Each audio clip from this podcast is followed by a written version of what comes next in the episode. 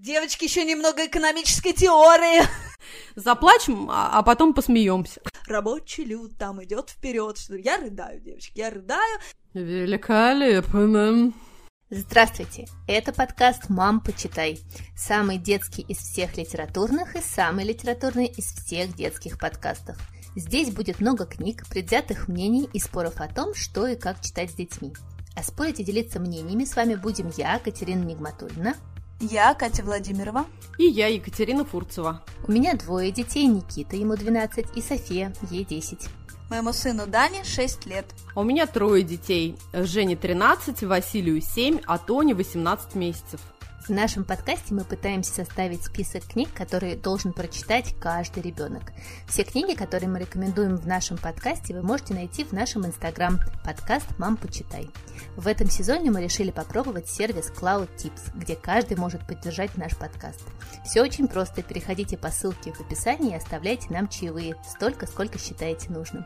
Мы поднимем в вашу честь чашку кофе или бокал просека и накупим себе новых детских книг. Мы вот с девочками уже взялись за темы сложные, поговорили, как говорить с детьми про смерть, а сегодня решили поговорить про еще более сложную тему в современном мире, особенно, мне кажется, в постсоветском пространстве, это политика. А, и вообще, как говорить с детьми о политике и на примере каких книжек. Ну и здесь, мне кажется, конечно же, первая книжка, которая пришла всем а, в голову, это «Бессмертный Джани Радари», которому недавно исполнилось Сто! Сто! Боже мой, сто лет, сто лет со дня рождения Джани Радари, классика. Мне кажется, все мы выросли на Чиполлино и на том, как сильно мы его жалели. Да, невероятно. Особенно, мне кажется, вообще СССР, мне кажется, обожала Джани Радари какое-то время. Я вообще не понимаю, правда, как сейчас эти книжки не запретили. Потому как можно совсем по-другому прочитать. Как-то по-другому выглядит. Мы с Даней... Да, мне кажется, они немножко да, отсвечивают, да, другим сейчас уже Мы оттенком. с Даней сидим, смотрим мультфильм Чиполлино, приходит Куликов, мой муж, с работы, заходит, смотрит в телевизор и говорит, да, Даня, актуальный мультфильм для твоей страны. Да, это точно, кстати. Но оказывается, девочки, вот мы тут э, на уроке итальянского смотрели маленькое видео про жизнь Джани Радари, потому что, конечно, там он, это практически бог и классик. Он известен в Италии не только Чиполлино, у него, оказывается, куча других книг, ну, в общем-то, и у нас тоже многое было переведено. Ну, было, было, и «Приключения голубой стрелы», «Джельсамин в стране лжецов», отцов, что-то много всего было даже в нашем да, детстве. Да, да, да, да. Вот, да, точно. Но на самом деле его знают как революционера образования в школах, девочки, что меня, конечно, поразило. Вы, наверное, знаете, что у него есть вот эта прекрасная книжка «Грамматика фантазии», и вообще он, оказывается, был первым в Италии, который начал бороться за свободу детей, творить и учиться, используя свободу, потому что до этого, конечно, были клеточки, шаг вправо, шаг влево, расстрел, и он начал в итальянских школах вводить вот эту систему, когда дети должны были творить. И это, конечно, тоже, мне кажется, очень политическая мысль о том, что свобода начинается с того, что у тебя в голове. Ну, я прям очень любил Чаполин, и вот я сейчас достала свою детскую книжку. На обороте написано «Цена 58 копеек». Это книга, да, 77 -го года издания с иллюстрациями нашего любимого Сутеева, между прочим. Вот, и он, конечно, совершенно восхитительный. Вот то, что я помню, это на самом деле, помимо всего прочего, довольно остроумная книжка. Ну, то есть вот этот вот мистер Маркоу, который, да, там ходит с этой собакой, держи, хватай, или кусай, хватай, как ее там. Мне кажется, это, это очень здорово. Да, да. И в мультфильме вот они есть, кстати, и мультфильм тоже замечательный. А еще у меня в детстве была пластинка, это 80, 83 по-моему, года, мелодия ее записала, она тоже восхитительная, совершенно прекрасные песни. И вот мы с Даней очень тоже любим пластинку, это, ну, как бы она сейчас везде уже есть, ее можно там послушать, эту запись, вот, и она тоже, конечно, совершенно прекрасная, и тоже, в общем, с большим юмором, мне кажется, помимо всего прочего, сделана. Я веселый Чиполлино, вырос я в Италии, там, где зреют апельсины и лимоны, и маслины, фиги и так далее. Но под синим небосклоном я родился луком, значит, дяду Чиполлоно, значит, дяду Чиполлоно, прихожусь я внуком. Ну, понятно, с некоторым революционным пафосом, вот, и, в общем, что-то такое есть в Чиполлино, как в отверженных буквально, то есть сердце все равно как-то замирает, все-таки есть, работает это до сих пор. Но мне кажется, это очень искренне написанная книжка, потому что это ведь очень интересная история. Э, книг по пропаганде, наверное, было написано очень много, особенно в Советском Союзе, но есть э, те, которые остаются. Остаются как литература, не просто как какой-то манифест политический, но и как э, литература. Меня в Чаполино всегда завораживала вот эта идея, что значит фрукты это аристократия, а овощи низший класс. Мое неприятие детское овощей частично базируется на вот этой идее радаре, конечно. Ну там запутанная история, запутанная. Виноват, потому что, например, виноват. граф Вишенка, он, в общем, перешел на сторону, да, благо... Но они все равно благородные, понимаешь? Да. Вот это вишенки, они такие все в карете. Черника там был тоже, он был за добро против всего плохого. То есть там так, да. Но это декабристы, декабристы. Точно, точно. Ой, прекрасно. Я, на самом деле, тоже обожаю Джани Радари. Вообще удивительно, да, как вот столетие уже празднуем, а книжки актуальны по сей день. Я, на самом деле, упомянула бы Джельсамина в «Стране лжецов», то, что вот Владимирова уже говорила. У нас в СССР был, кстати, прекрасный фильм со всеми, мне кажется, э, э, самыми актуальными актерами того времени. Прям вот всех из красной шапочки примерно перекинули, и все это было э, замечательно. Но сама идея меня все время, конечно, потрясала, то, что, да, вот этот чудесный Джельсамин, у, кого, у которого есть мальчик Джельсамин, у которого невероятный талант, у него какой-то потрясающий голос, с которым он может э, крушить и ломать все на свете. А, и э, никак он не может ужиться в своем родном городе, потому что кто-то его считает каким-то магом злым, а кто-то мегаталантом, и он отправляется искать лучшую жизнь, как обычно это бывает, и приходит, внимание, в страну лжецов, а, в которой правит король бывший пират, и вместе со своей бандой они захватили власть, и вот, в общем-то, над всей страной измываются. То есть основная их э, политика это то, что все жители обязаны лгать. То есть коты должны лаять, собаки должны мяукать, то есть все вот котики захрюкали, хрю, хрюшки замяукали, и все вот это. Никакой, значит, правды вообще нигде быть не может, все везде шиворот на выворот, дети должны а, чудовищно учиться в школах, ничего не знать, и только тогда они будут получать хорошие оценки.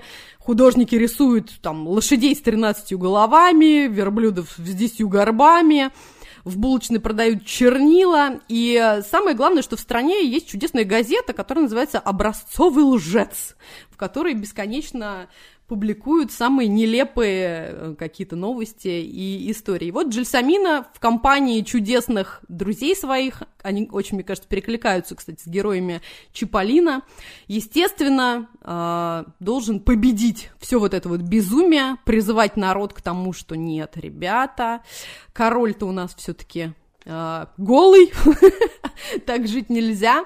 И мне кажется, это прям вот тоже очень классная книжка, интересная. Даже вот мне сейчас в 40 лет ее заново перечитать. Кстати, ее перевыпустили прям вот с теми самыми ретро-картинками из нашего детства. Эксмо, по-моему, э, издательство.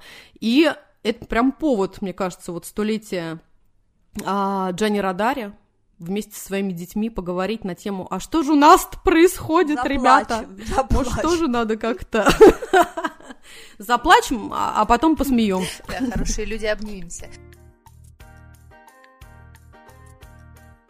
А, и еще я бы хотела тогда упомянуть классную книгу в тему, да, нашу политическую, которая вышла буквально вот в 2020 году у издательства «Самокат», которое, мне кажется, прям все свои силы бросает на то, чтобы наши дети были максимально образованы со всех сторон, понимали, как, что и где и чего. Книга называется «Выбор зверей», «Выборы зверей». А, и это прям вот прекраснейшая книжка, которая для самых-самых маленьких читателей и наших прекрасных детей рассказывают простую историю про то, как жители леса а, дико устали от царских э, капризов их короля льва, который бесконечно как-то вот свою жизнь только благоустраивает и налаживает, а, а про всех обитателей леса вообще ему хотелось бы уже плевать и забыть, и вообще они ему бесконечно мешают. Они, значит, решили, что так, все, хватит это терпеть, давайте-ка как-то сменим власть уже наконец-то, И, ребята, проведем выборы. И вот, значит, прям а, тут же возникают разные кандидаты на пост президента. Внимание, макака, ленивец, кобра, ну и лев по старой доброй привычке, он не может же, естественно, просто взять и уйти. Вот, и, значит, нам рассказывают, а как все вот будет, и как вообще проходят выборы, а что надо сделать, а какие кандидаты и чем вообще они занимаются. И главное, что все это очень аккуратненько рассказано, потому что голосование должно быть тайным. Вот, поэтому, мне кажется, это классная книжка, ее придумали брази... бразильские авторы, что тоже, в общем-то, интересно. Мне кажется, тоже не самая такая простая в плане политики страна. Поэтому всем ее рекомендую для такого первого знакомства. Девочки, ну еще немного про old school тогда, да, скажу. Говорила в самом нашем первом выпуске, как много для меня значит книга Юрия Олеша «Три толстяка». И это, конечно, да, разговаривали мы про секс-символ Просперо. И это, да, блистательная совершенно история. И на, на самом деле, вот казалось бы, да, «Три толстяка» — это совершенно прозрачная аллегория русской революции. То есть три толстяка, это значит у нас что такое капитал, армия и церковь. Оружейник Проспера – это, значит, пролетариат там под предводительством, да, этого оружейника, то есть солдаты, которые переходят на сторону народа. Ну, то есть, на самом деле, в этой сказке, как бы, ну, это, ну, зашита типичная пропаганда. И, в общем, это, ну, настолько прозрачная вот эта аллегория, что, казалось бы, она должна вызывать, ну, у нас, у людей, которые, ну, как бы знают, чем закончилась революция 17 года, знают, сколько крови она принесла, что из этого всего получилось, какой, каким чудовищем чудовищным вообще и насквозь гни, гнилым оказался советский проект, должна вызывать по меньшей мере ужас и отвращение. Но вот у меня, кроме огромной любви и нежности, она больше ничего не вызывает. Вот это парадоксальная какая-то история, потому что прелесть вот трех толстяков, она, в общем, совсем не в революционном содержании. И она как бы сделано на манер вот этой гофмановской такой сказки с этим механической куклой. И, конечно, э, этот наследник Тутисова якобы железным сердцем, и вот эта великолепная циркачка Суо, которая оказалась его сестрой, да, вот эта маленькая девочка. И это прям андерсоновские Кай Герда, и, не знаю, вот, ну, все какие-то вот эти э, европейские сказки, какие-то шекспировские мотивы невероятные. Этот прекрасный интеллигентный доктор Гаспар Арнелли, вот эти слова, да, который знает, как лететь с земли до звезд, как поймать лису за хвост, как из камня сделать пар, знает доктор наш Гаспар. Но это же просто алхимия, да, уже чистой воды, то есть такой фаус совершенный. И Здесь, конечно, э, ну, помимо всего прочего, если мы смотрим эту книгу, то мы видим вообще, как изумительно она написана. Ну, то есть понятно, что Олеша большой вообще русский автор, а, автор э, прекрасного романа э, «Зависть», ну, восхитительного, одного из лучших вообще там, да, в советской литературе. И э, вот в детской, казалось бы, книге, какие метафоры он использует, да, у него бомба разрывается, как кусочки ваты, а ветер развивается, как бальное платье, то есть это, конечно, но изысканный такой совершенно модернистский текст. И мне кажется, конечно, ну вот за счет этого в 2020 году эта история, ну, все равно любимая любимое, все равно актуально. Но я в детстве обожала, на самом деле, пластинку «Три толстяка». Это вот, э, опять же, мелодия, опять же, с тем же Литвиновым, про которого я бесконечно говорю, совершенно этими прекрасными песнями. Есть, кстати, более новая постановка, которую я просто ненавижу.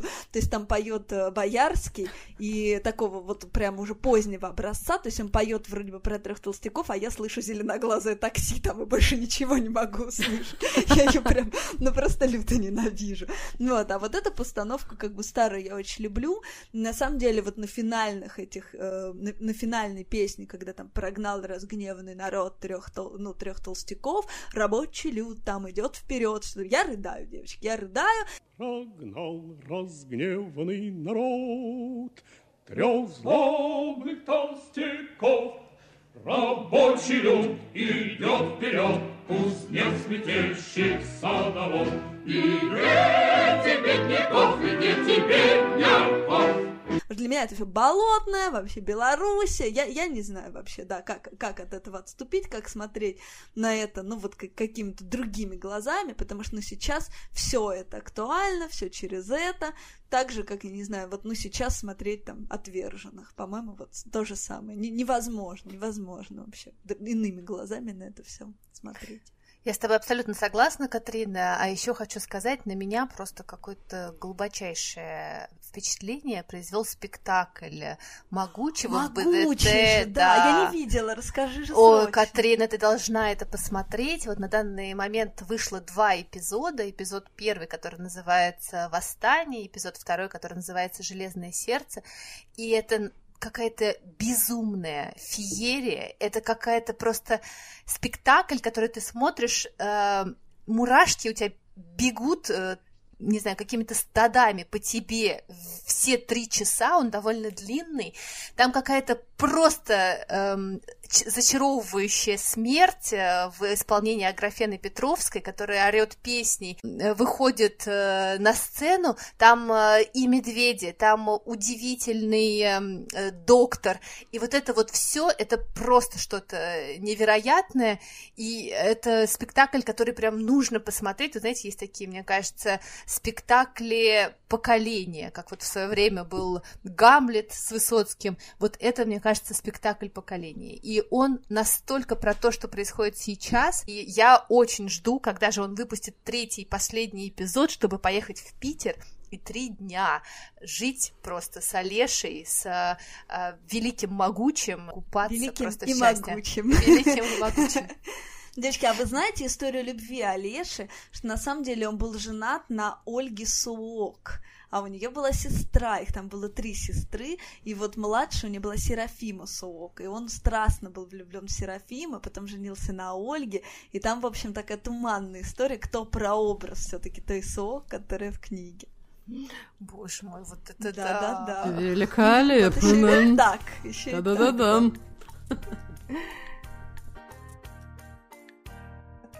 Ну и еще вот про Old School хотела рассказать про Александра Волкова, всеми, конечно, страстно любимого, да, такого нашего поколения автора, э, но эта история, в общем, все знают, что это пересказ, так же, как там Толстой поступил с Пиноккио, переложил э, его, да, там на русские манеры появился Буратино, так же, как Чуковский доктор Дулитла превратил в Айболита, так же и Волков, в общем, да, страну Оз превратил в волшебника изумрудного города, и вот у меня, кстати, в детстве был и Баум, страна Оз, и Волков, но Волкова я любила как-то горячее, вот при этом. Да, при всем. Катрина, да, я mm-hmm. до сих пор люблю его горячее, может быть, потому что это вот первый текст, с которым ты знакомишься, как-то на тебя влияет, но я до сих пор считаю, что он лучше. Ну да, и в общем, правда, благодаря ему, потому что там же только первая история пересказа, всего их семь, если седьмая уже, по-моему, там просто какой-то паркопановый угар, то вот эти промежуточные, они классные, особенно вот, по-моему, Огненный бог Маранов, четвертая, она всегда была лучше, и это же целая, действительно, такая ну, разработанная фэнтези-вселенная детская первая, вот благодаря Волкову у нас появилась, поэтому, конечно, ну, его заслуги здесь, безусловно, велики. Хотя вот мы с Дани читали его, э, первые вот четыре книги, и то ли это дело вот в тех изданиях, потому что я читала по старым своим вот еще книгам.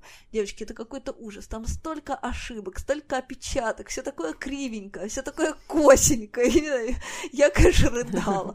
Вот, может быть, сейчас это все, конечно, переиздано, вообще более благообразно. Ну и потом рисунки великого Владимирова, да, который, Владимирского, вернее, да, это я себе присваиваю, присваиваю, вот, который Буратино Пушкин иллюстрировал. Ну, в общем, из всей этой серии, на самом деле, про политику, это, конечно, «Семь подземных королей», потому что вот эта история про то, вот как они оказались в этой подземной стране, и что их семь, все семь королей со своей свитой, со своим вообще э, штабом нахлебников, условно говоря, которые сидят на шее трудового народа, и как они придумывают вообще, что каждый правит только месяц, а остальные спят, чтобы, значит, ну, поменьше было нагрузки вообще у тех, тех, кто их кормит. Но это, конечно, такая гениальная, в общем, политическая история, как они в итоге, да, там сбрасывают этих королей и, в общем, да, там становятся свободным народом. В, в общем, действительно в этом есть что-то, и мне не кажется, что это как раз вот аллегория какой-то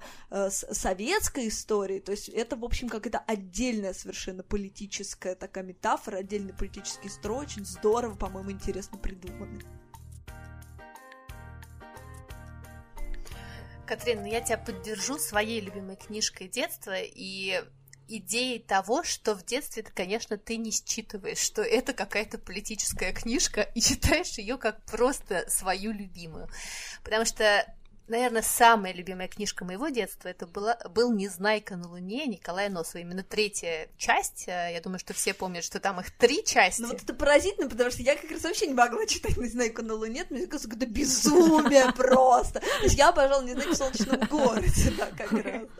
Слушай, ну это очень интересная история, потому что э, у меня третья часть была переплетена моим папой. У меня папа переплетал книги, потому что тогда это было все сложно, и вот где-то доставались эти книжки почему-то без обложки, обложки, она у нас была без обложки, он сам, значит, переплел ее, нарисовал так, такого же незнайку, который сидел на Луне, потому что папа меня немножко рисовал, да, тушью, и вот эта книжка у меня до сих пор Круто. есть, и я ее, девочки, просто обожала. Мне кажется, я знала ее наизусть.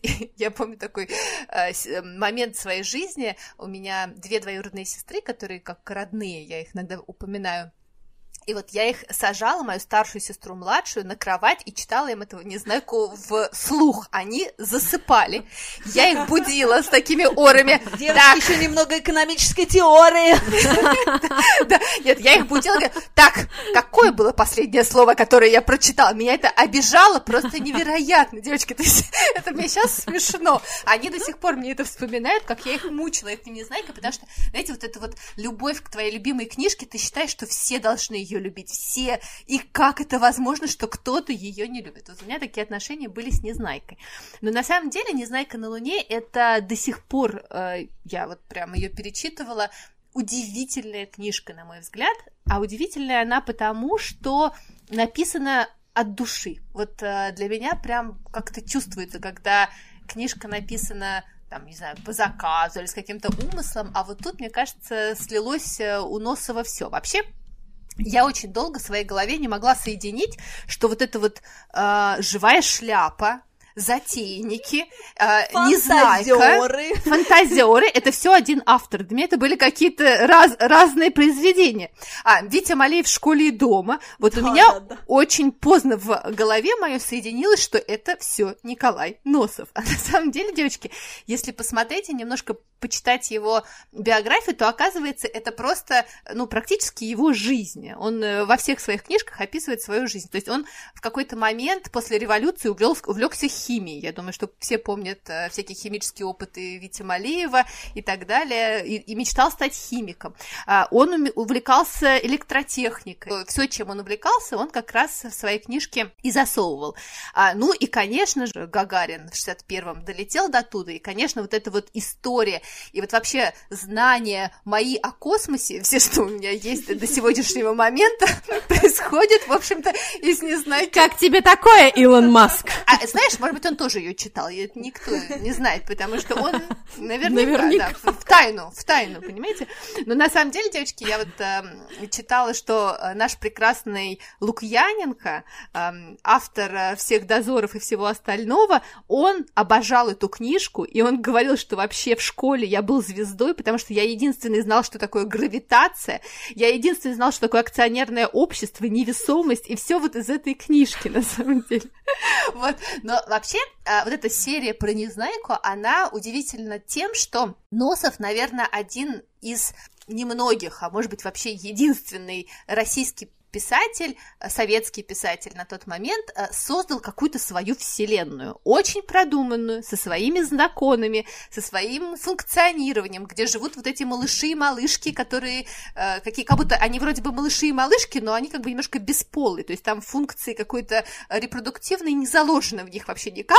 Но на третьей волне феминизма читать это, конечно, уже невозможно. То есть ты так читаешь это ребенку и просто немножко фейспалм.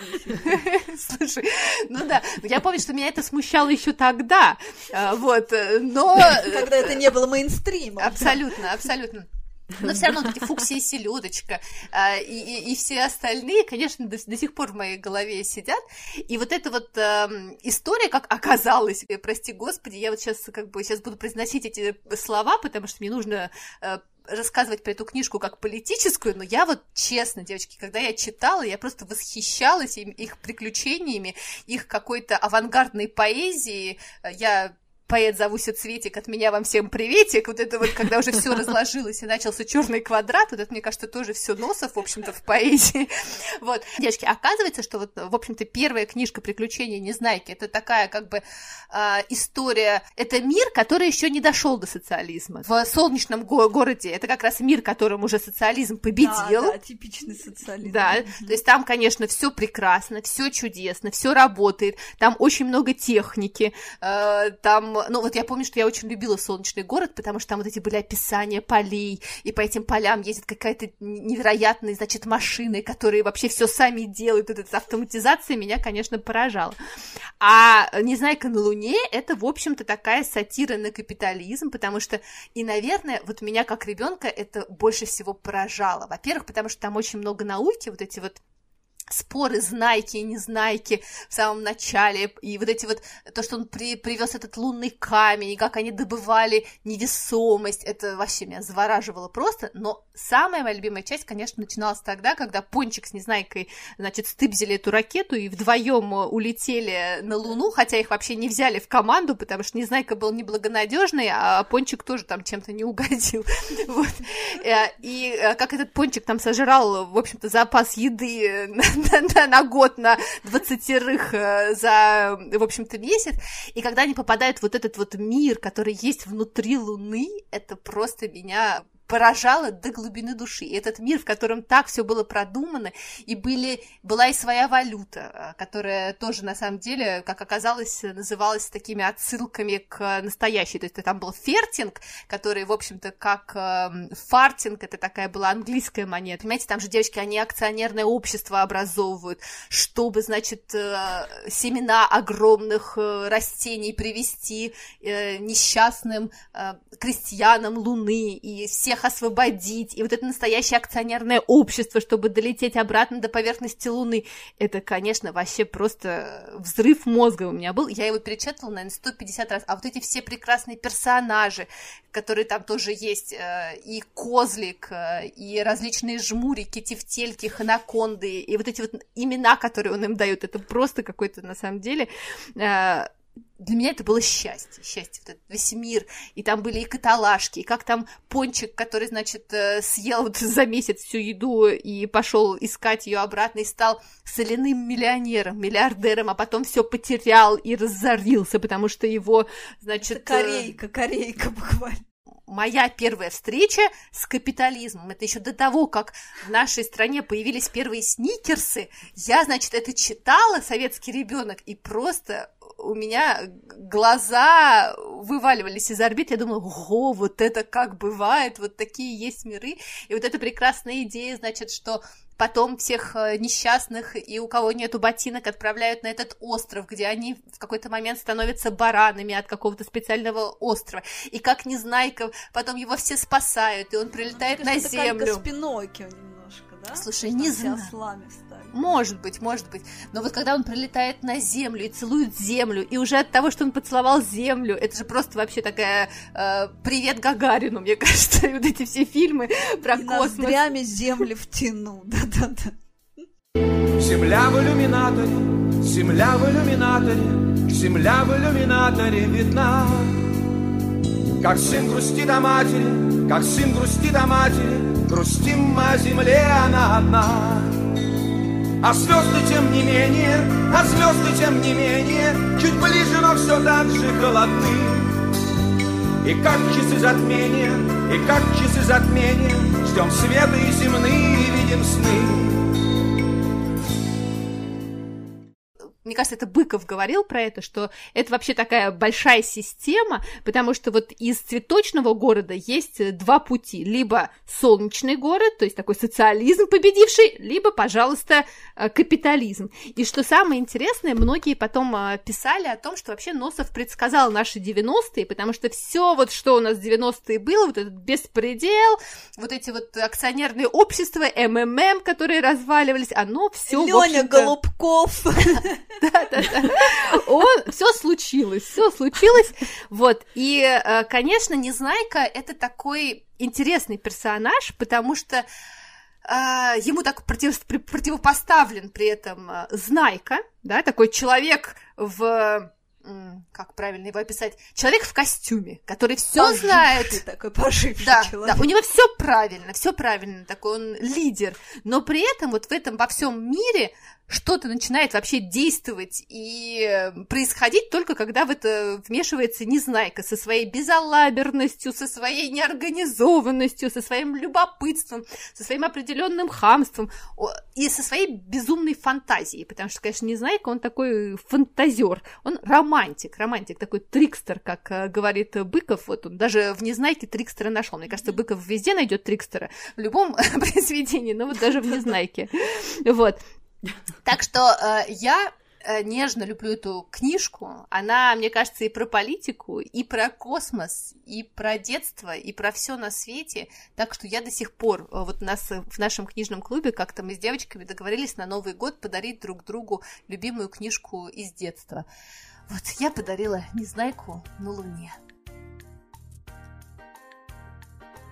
Слушайте, а я хотела вас спросить, вы вообще вот сами, когда были детьми, подростками, вы когда в первый раз как-то осознанно столкнулись с темой политики? У вас вот был такой какой-то момент или как-то уже только... Я помню этот момент, когда, помните, это были выборы какого 93-го, даже не могу сообразить сейчас какого года, когда э, все боялись, что выиграют коммунисты, а Ельцин проиграет, и когда они там объединяли голоса, вот это вот был там какой-то сложный такой замес, вот, а совсем там отъявленные люди, которые там, да, мечтали о Сталине, голосовали за генерала Лебедя, вот это вот я запомнила, вот я помню, что моя бабушка с дедушкой, они были за Ельцина, и такие вот, да-да, лишь бы Ельцин победил, лишь бы вот коммунисты не вернулись, это прям было важно так для них.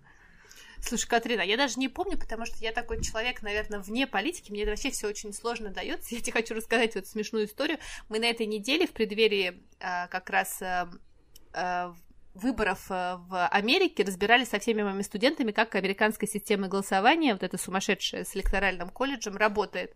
Да-да-да. В общем, всем, когда я говорю в начале урока, итак, девочки и мальчики, сегодня поработаем с американскими выборами. Все такие говорят, а, ну нет. Мне кажется, у нас такая, в общем-то, очень, как это сказать, аполитичная страна, потому что все понимают, что ничего от нас не зависит, и мы, в общем-то, к политике относимся как к чему-то, как к какой-то Кассиопии, которая где-то там светит, но к нам не имеет никакого отношения. 96-го, 96-го, я что-то тут не то сказала, ага. А у меня такая история была, что я как раз первый раз вот так вот прям вот ощутила всю какую-то весь, всю мощь и ужас э, политических историй, потому что у меня день рождения 19 августа, и, естественно, в 1991 году, когда грянул путь, единственное, что меня беспокоило, это то, что, блин, а случится же или не случится сейчас празднование моего дня рождения. И, торт, я наблюдала со своими родителями. Да-да-да. Но было, правда, дико страшно и волнительно, и одновременно как-то и гордо, и непонятно. Понятно, что в 11 лет я ничего еще не соображала, и э, это было просто волнительно и страшно. А, но я к тому, что мне кажется, что сейчас вот, да, нашим детям, а, нашим таким полуподросткам вообще, мне кажется, невероятно как-то утаиться от того, что происходит и у нас в стране, и любые политические, полуполитические истории, там, начиная от Навальных и заканчивая журналистами, которых э, изменя... э, обвиняют в госизмене, да, или подбрасывают наркотики и прочее, прочее. Мне кажется, сейчас такое количество информации, когда просто э, нельзя вот совсем быть вне всего этого, и очень круто, что действительно есть э, много разных книг и много разных площадок, которые рассказывают и помогают даже самим родителям, мне кажется, в первую очередь немножечко как-то сориентироваться, поэтому я хотела бы поделиться с вами вот как раз таким набором э, книжек, которые у нас э, издает издательство «Самокат», и они называются «Книги завтрашнего дня», а вообще это книги, которые были придуманы и изданы еще в, 70, в середине 70-х а, что тоже удивительно, годов. Это группа Плантель, группа испанских журналистов, социологов и а, политологов, которые просто собрались вот вместе и решили, что специально а, для самых юных читателей, для детей, хорошо бы сделать серию книжек, которые будут рассказывать про какие-то вот злободневные прямо темы. И э, есть четыре такие книги. Одна называется «Что такое демократия?», другая «Знакомьтесь, диктатура», Следующее «Социальное неравенство». И четвертая книга «Женщины и мужчины». А, и мне кажется, вот все четыре вообще, конечно, и очень интересно изучить, потому что это совершенно небольшие такие книжки, в которых очень много интересных иллюстраций, коллажей всего на свете. И они, в общем-то, конечно, не э, углубляются прям уж в совсем какие-то сложные рассуждения, а очень простыми словами и на очень простых примерах действительно и ребенку, и в том числе, конечно, мне кажется, родителю вот типа меня, рассказывают э, очень доступно о том, что же хорошего, а что плохого в каждом вот из э, моментов. И э, книжка про демократию ужасно мне нравится. Я, надо да, еще, наверное, отметить, что все книги у нас изданы при поддержке э, Сахаровского центра, да, то есть это э, тоже такая очень важная, мне кажется, история и огромная благодарность вообще вот центру Андрея Сахарова, которые всячески поддерживают э, такой вот а, какое-то, не, даже не знаю, как правильно сказать, какая-то поддержка исторической памяти, да, о том советском тоталитаризме и сопротивлении прекрасных наших талантливых людей. А, это вот очень-очень классно. Поэтому а, всячески рекомендую все прям эти книги, демократия прекрасна, и э, даже вроде бы, казалось бы, история про мужчин и женщин не очень касается политики, но настолько тоже сейчас актуальна, и когда я думаю о том, что, боже мой, еще в 70-х годах начинали об этом говорить, что же происходит, почему до сих пор эти книги считаются книгами завтрашнего дня – уже же просто какие-то более 40 лет прошли.